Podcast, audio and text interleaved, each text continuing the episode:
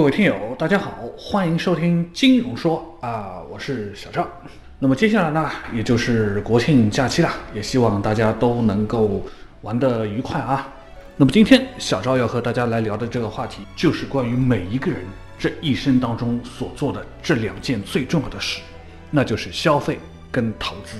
消费和投资呢，在现实生活中啊，这两者的界限往往是没有那么的清晰的，而且。确实，某些行为看起来又像是消费，又像是投资，所以说啊，它就是一个难舍难分的共同体。那么，消费啊是一个满足需要的过程，而投资呢是一个延迟满足需要的过程。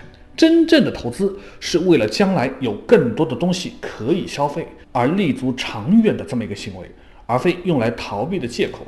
所以说呢，搞清自己到底是在投资还是在消费这个问题。是非常的有必要的。应该说啊，对我们每个人来说呢，我们都喜欢消费，而不喜欢投资，因为消费是可以满足当下的需要，投资就意味着要付出，意味着要克制，意味着就要让自己有不爽。但是不投资肯定是不行的，不投资这个量不够，这次消费完了，下次呢，以后呢，所以呢，这个投资啊，就是延迟享受和当下消费的比例。就成了一个关键。那一辈子呢？如果我们做九分的投资，一分的消费，那肯定是不行的嘛。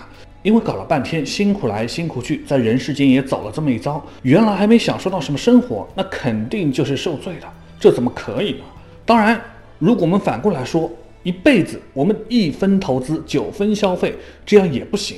因为靠一分的投资所获得的这个收益啊，是负担不起这九分的消费，所以呢，这心里面也不爽。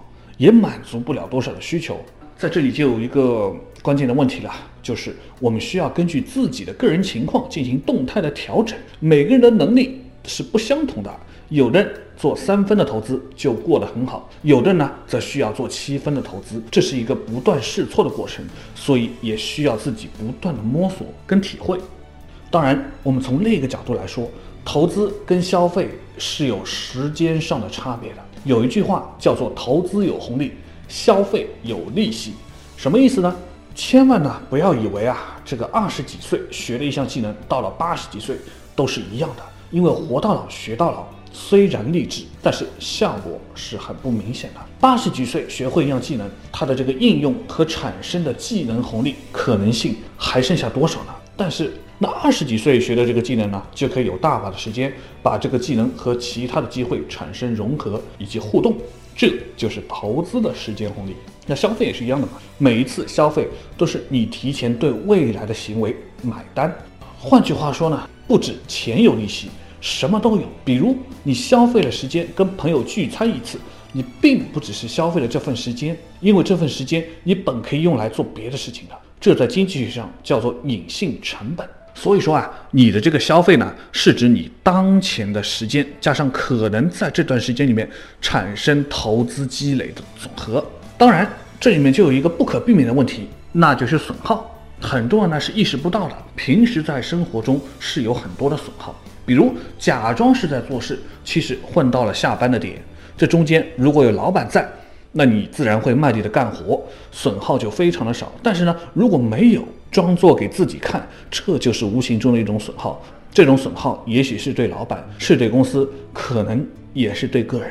再比如，你出去 social 一下，跟朋友喝个茶，找客户谈一谈，聊聊天啊。当然，你纯粹的跟朋友很开心的聊天。很开心的 social，那就是消费。当然，如果你是跟客户去做这样的一个 social，那你就是投资嘛。但是投资都是有可能打水漂的。当然，如果你出去了也没有消费到什么，而且你还心里很不爽，又没觉得有什么投资的回报，那这就是损耗。所以说呢，有些损耗是不可避免的。说的夸张点，就是你出去吃顿饭，然后你拉肚子了。所以说呢，损耗。也是非常可怕的，因为损耗代表了无产出的行为，无产出的行为呢，也就意味着无效和低效，这就是人为缩短了我们的消费跟我们的投资的收益率。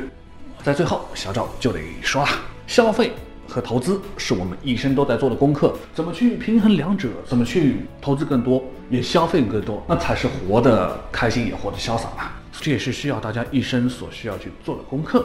好了，今天的话题也就聊到这里了，感谢大家的收听。最后祝大家国庆节假期快乐，谢谢收听，咱们下期节目再会。